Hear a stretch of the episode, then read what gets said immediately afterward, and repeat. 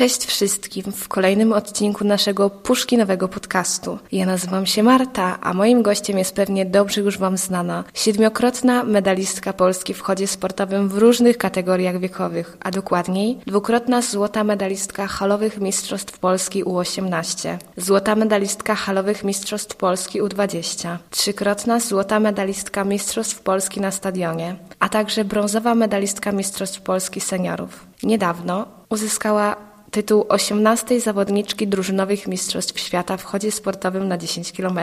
Ma niecałe 18 lat, a na swoim koncie liczne sukcesy. Między innymi w poprzednim roku reprezentowała biało-czerwone barwy na międzynarodowym meczu U18 Polska, Słowacja, Węgry, Czechy w czeskim Brnie, a teraz brała udział w Mistrzostwach Świata. O kim mowa?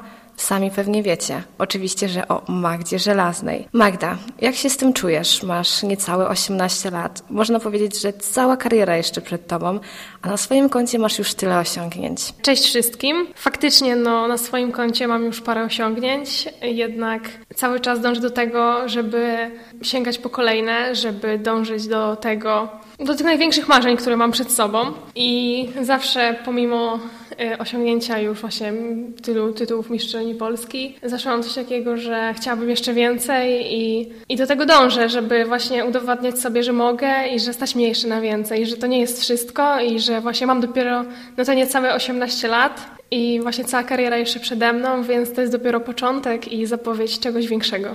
I oczywiście tego Ci gratulujemy i życzymy. No to teraz powiedz nam, jak wyglądała Twoja droga do wzięcia udziału w drużynowych Mistrzostwach Świata, bo to chyba nie było tak, że po prostu były zapisy i, i mówisz, a wystartuję sobie i, i się udało. No, gdyby tak było, to na pewno byłoby prościej. E, no, nie, tak nie, no, musiałam osiągnąć minimum, które Polski Związek Lekkiej Atletyki wyznaczył. E, zasady były takie, że trzeba było wystartować na kontrolnym starcie w Spale i osiągnąć minimum, e, które wynosiło 24 minuty 30 sekund na 5 kilometrów. I kolejnym jakby etapem do wzięcia udziału w tych mistrzostwach był start na halowych mistrzostwach Polski i tam należało potwierdzić formę. Na szczęście wywiązałam się ze wszystkich założeń. Startując w Spale osiągnęłam wynik 23 minuty 55 sekund, co dało mi, złamałam magiczną barierę 24 sekund, co było dla mnie niezwykle ważne. I chyba był to też twój rekord życiowy, czy nie? Tak, tak, właśnie był to mój rekord życiowy i to był taki cel właśnie, żeby te 24 minuty w tym sezonie złamać, czego nie udało mi się zrobić w zeszłym sezonie, bo zabrakło mi 6 sekund. A w tym sezonie już w pierwszym starcie mi się to udało, co właśnie bardzo mnie satysfakcjonuje. No i dodatkowo jest to najlepszy wynik w historii na tym dystansie, co też jest takie satysfakcjonujące, że jednak jednak to właśnie nikt wcześniej na, na 5 km na hali nie chodził szybciej. No i potem były właśnie halowe Mistrzostwa Polski, należało potwierdzić formę, co też zrobiłam, osiągając wynik poniżej 14 minut, co było kolejnym celem, ponieważ te 14 minut też bardzo zależało mi, żeby złamać. No i się udało, więc jestem bardzo zadowolona i to dało mi właśnie przepustkę na drużynowe Mistrzostwa Świata. Co potem już przed samymi mistrzostwami nie było wcale takie proste, bo jeszcze na drodze stał test na COVID, który prawie pokrzyżował plany, ale na szczęście e, sportowo wszystko było dobrze i COVID stwierdził, że się nade mną zlituje, więc mogłam pojechać i wziąć w nich udział. No ja myślę, że cała tutaj nasza społeczność szkolna może być z Ciebie dumna, bo jest to nie lada sukces. No dobra, powiedz mi, jak Ty byś podsumowała swój start? Jesteś zadowolona ze swojego wyniku? Na pewno liczyłam trochę na więcej, bo jednak nie jest to mój rekord życiowy, a wiadomo, że na każdym starcie liczy się na to, żeby pobić swój rekord życiowy. Jednak po przyjechaniu na miejsce i zobaczeniu trasy, którą przygotowali organizatorzy, każdy wiedział, że to nie będzie start na rekord życiowy, tylko start po prostu na miejsce.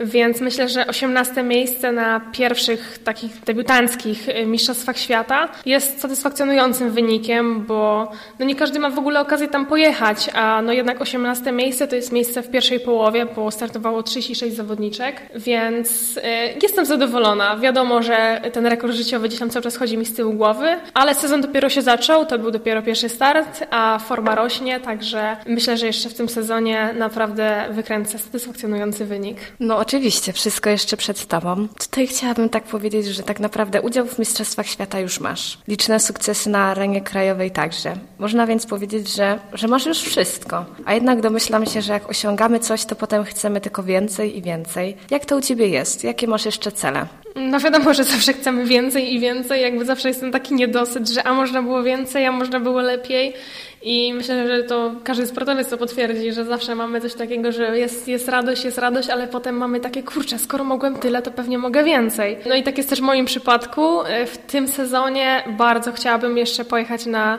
e, Mistrzostwa Świata U20, które będą w sierpniu, Kali. No minimum jest dość mocne, ale, ale wierzę, że dam radę i do tego się przygotowuję. I to jest taki cel na ten sezon, bo wiadomo, że na, już na kolejne sezony jakieś tam po cichu plany snuję.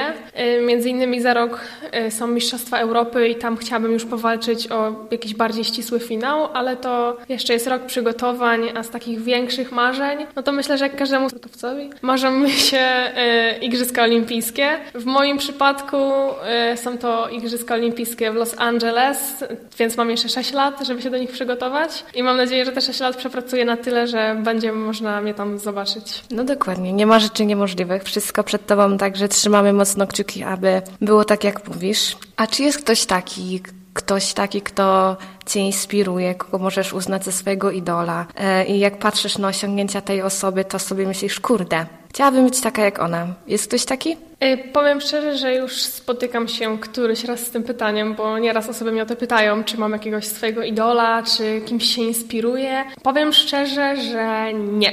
Nie ma takiej osoby, która mnie tak jedna, jedyna w sobie inspiruje, bo uważam, że e, każda historia, każdego sportowca ma w sobie coś inspirującego i śledząc wyniki różnych sportowców z całego świata, nie tylko w chodzie, bo wiadomo, że e, śledzę i całą lekkoatletykę, ale śledzę również inne środowiska sportowe, i myślę, że każda sportowa historia jest wyjątkowa i jest w niej coś, z czego możemy czerpać motywację do dalszych działań i inspirację do tego, co robimy. Więc ja właśnie tak staram się z każdej historii e, zaczerpać coś dla siebie i wyciągnąć wnioski na przyszłość, które mogą dać mi potem coś więcej. I dlatego właśnie nie mam takiej jednej osoby, ale po prostu cały sport jest taką jedną wielką inspiracją i wszyscy ludzie, którzy w tym siedzą, są naprawdę niesamowici, bo no, sport nie zawsze jest prosty i przyjemny więc naprawdę każda historia takiej osoby, która się tym sportem profesjonalnie zajmuje, jest niesamowita. No tak, no jednak trenując jakikolwiek sport, niesie to za sobą wiele wyrzeczeń.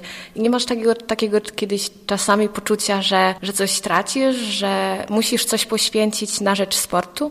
Pff, myślę, że pewnie parę razy pomyślę, pojawiła się taka myśl, że kurczę, mogłabym być teraz tu i tu, a ja siedzę na obozie, albo nie mogę sobie posiedzieć w domu i nie wiem, spędzić czasu z rodziną, bo jestem gdzieś na wyjeździe, czy nie mogę wyjść ze znajomymi, bo muszę jechać na zawody i tak dalej, albo po prostu nie mam na nic czasu, bo lecę ze szkoły na trening, ale nie mam czegoś takiego, że E, kurczę, no przez ten sport prawie nie mam normalnego życia czy coś, tylko to, jakby to jest moje normalne życie i ja nie wyobrażam sobie robić czegoś innego, bo ten sport jest w moim życiu, był i mam nadzieję, że jeszcze długo będzie, więc jest to taka moja też odskocznia od tego, co gdzieś tam czasem trzeba zrobić w życiu i co nie jest zawsze takie proste, ale nie mam czegoś takiego, że właśnie że ten sport mnie tak ogranicza, tylko właśnie dodaje skrzydeł i pozwala znaleźć w sobie coś takiego, co każdy powinien w sobie znaleźć, czyli tą taką, taki cel w życiu, coś, na czym mu zależy i coś, w czym jest najlepszy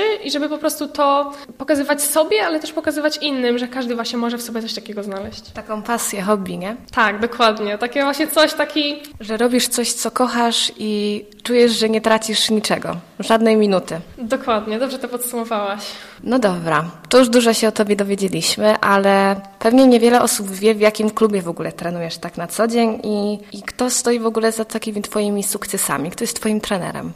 Na co dzień trenuję w klubie sportowym AZS AWF Gorzów i trenuję pod skrzydłami mojej kochanej trenerki Agnieszki Woźniak, której e, za wszystko dziękuję i większość rzeczy zawdzięczam właśnie jej, bo jest to cudowna współpraca i nie zamieniłabym jej na nic innego. No i właśnie tak to wygląda, że naprawdę nasza współpraca zaczęła się już 3 lata temu, no jakoś 3 lata temu i trwa nadal i nadal jestem z niej niesamowicie zadowolona i naprawdę nie wyobrażam sobie pracować w, w ogóle z jakąś innąkolwiek osobą, więc mam nadzieję, że ta współpraca jeszcze będzie trwała długo, długo, długo. Zapytałabym Cię też o to, bo wiem, że poza chodem sportowym zdarza Ci się reprezentować naszą szkołę w różnego rodzaju zawodach y, z biegów przełajowych i, i jakie ma to dla Ciebie znaczenie? Jest to okazja reprezentowania szkoły. Y, szkoła robi naprawdę dla mnie sporo, więc czemu ja nie miałabym zrobić czegoś dla szkoły? Wiadomo, że bieganie to nie chód, jest to zupełnie co innego i jednak no jeżeli trenuję na co dzień, zajmuję się sportem, no to jednak bieganie to też jest sport, więc jeżeli jest okazja reprezentowania szkoły w czymś, w czym, czym się zajmuję, no to nie powiem, że, że nie będę tego robić, bo, bo mi się nie chce, no wiadomo. To jest tak, że te biegi przełajowe są taką okazją, żeby spędzić czas z ludźmi ze szkoły, którzy w jakimś stopniu zajmują się tym samym co ja i to samo lubią. Jest to też super przygoda, bo właśnie mamy okazję reprezentować szkołę, pokazać naszą szkołę w innych miastach, w innych rejonach Polski i pokazać, że pierwsze LO też się liczy, więc jest fajna, fajna przygoda, naprawdę, bo nie każdy ma też okazję wziąć udział w czymś takim, a nawet sportowiec często bierze udział tylko w takich biegach e, organizowanych przez kluby, w meetingach, a jednak takie biegi szkolne na arenie na mie w mieście, czy potem w województwie, czy tak jak w tym roku nam się udało w Polsce wystartować, to też jest zupełnie inne doświadczenie i naprawdę życzę każdemu, żeby mógł kiedyś czegoś takiego doświadczyć, bo... Potwierdzam, potwierdzam. tak, z Właśnie z Martą miałyśmy okazję w tym roku startować razem na takich biegach szwajowych i możemy Wam wszystkim powiedzieć, że naprawdę jest to e, super przygoda. Wzięcie udziału w tej przygodzie, a także wspomnienia, które dzięki niej zyskaliśmy, zdecydowanie wynagradzają nam te 24 godziny łącznie drogi. W sumie prawda jest taka, że dłużej tam jechaliśmy niż w sumie byliśmy w tym Olecku. No to fakt, 24 godziny drogi, 12 w jedną stronę, 12 z powrotem po nocach. No to trochę było ciężko, jednak te 20 godzin na miejscu tylko byliśmy i to w jedną stronę, potem od razu z powrotem i już wracało się dość ciężko. Nie przyznasz, że już z powrotem to już po prostu tylko się odliczało godziny i minuty do, do przyjazdu na miejsce. Tak, dokładnie. Kto, kto brał w tym udział, ten, ten wie o czym mówimy. No dobra. Wiem, że często wyjeżdżasz na różnego rodzaju obozy w ciągu roku szkolnego, bierzesz udział w różnych zawodach i często cię nie ma, co też wiąże się z różnego rodzaju zaległościami z różnych przedmiotów. I czy nauczyciele wspierają cię w tej twojej karierze sportowej, czy raczej utrudniają? Jezu, zdecydowanie wspierają. Ja nie wiem, co ja bym zrobiła, gdyby nauczyciele mnie nie wspierali. W tym momencie jestem tak przeokrutnie w plecy, że nie wiem, kiedy to nadrobię, jednak no, nie mam wyjścia. Trzeba będzie usiąść i ponadrabiać wszystkie zaległości, które powstały przez ostatni czas. Jednak nauczyciele są naprawdę cudowni i pomagają mi jak tylko mogą w dużej, dużej mierze. Pozwalają mi zaliczyć sprawdziany ciutkę później, jeżeli nie zdążę się na nie przygotować po powrocie z takiego zgrupowania. Pomagają mi ogarnąć materiał, na którym mnie nie było, więc y, naprawdę dziękuję, że y, są i mi pomagają w tym wszystkim, bo y, samemu nie jest takie proste, wiadomo, niektóre rzeczy można po prostu przepisać i wkucie na pamięć samemu w domu, a niektóre rzeczy takie jak rozszerzona matematyka czasem jest ciężko ogarnąć samemu, więc naprawdę cieszę się, że mam takich nauczycieli, którzy wspierają e, sportowców i rozumieją i nauka, i sport jest dla nas ważny, więc nie chcemy poświęcać ani jednego, ani drugiego kosztem tego poprzedniego. A czy zdarzają Ci się takie momenty, że masz taką chwilę załamania i mówisz, nie, nie chce mi się, nie idę na trening, nie robię treningu, jestem zmęczona. Masz coś takiego? Bardzo często, ale zawsze prędzej czy później wychodzę na ten trening, bo jednak mam coś takiego, że no nie, no, no nie zrobię, no muszę zrobić. I potem jak już wrócę z tego treningu, to już jestem taka zadowolona, że o, zrobiłam ten trening, jest super i takie pozytywne myślenie po tym treningu następuje. Ale nawet wczoraj tak leżę sobie w domu i tak mówię, kurczę, ale mi się nie chce wychodzić na ten trening. Była taka ładna pogoda. Mówię, no takie ładne słoneczko w końcu wyszło, można byłoby pójść na trening na taki, w taką ładną pogodę, a mi się tak nie chce.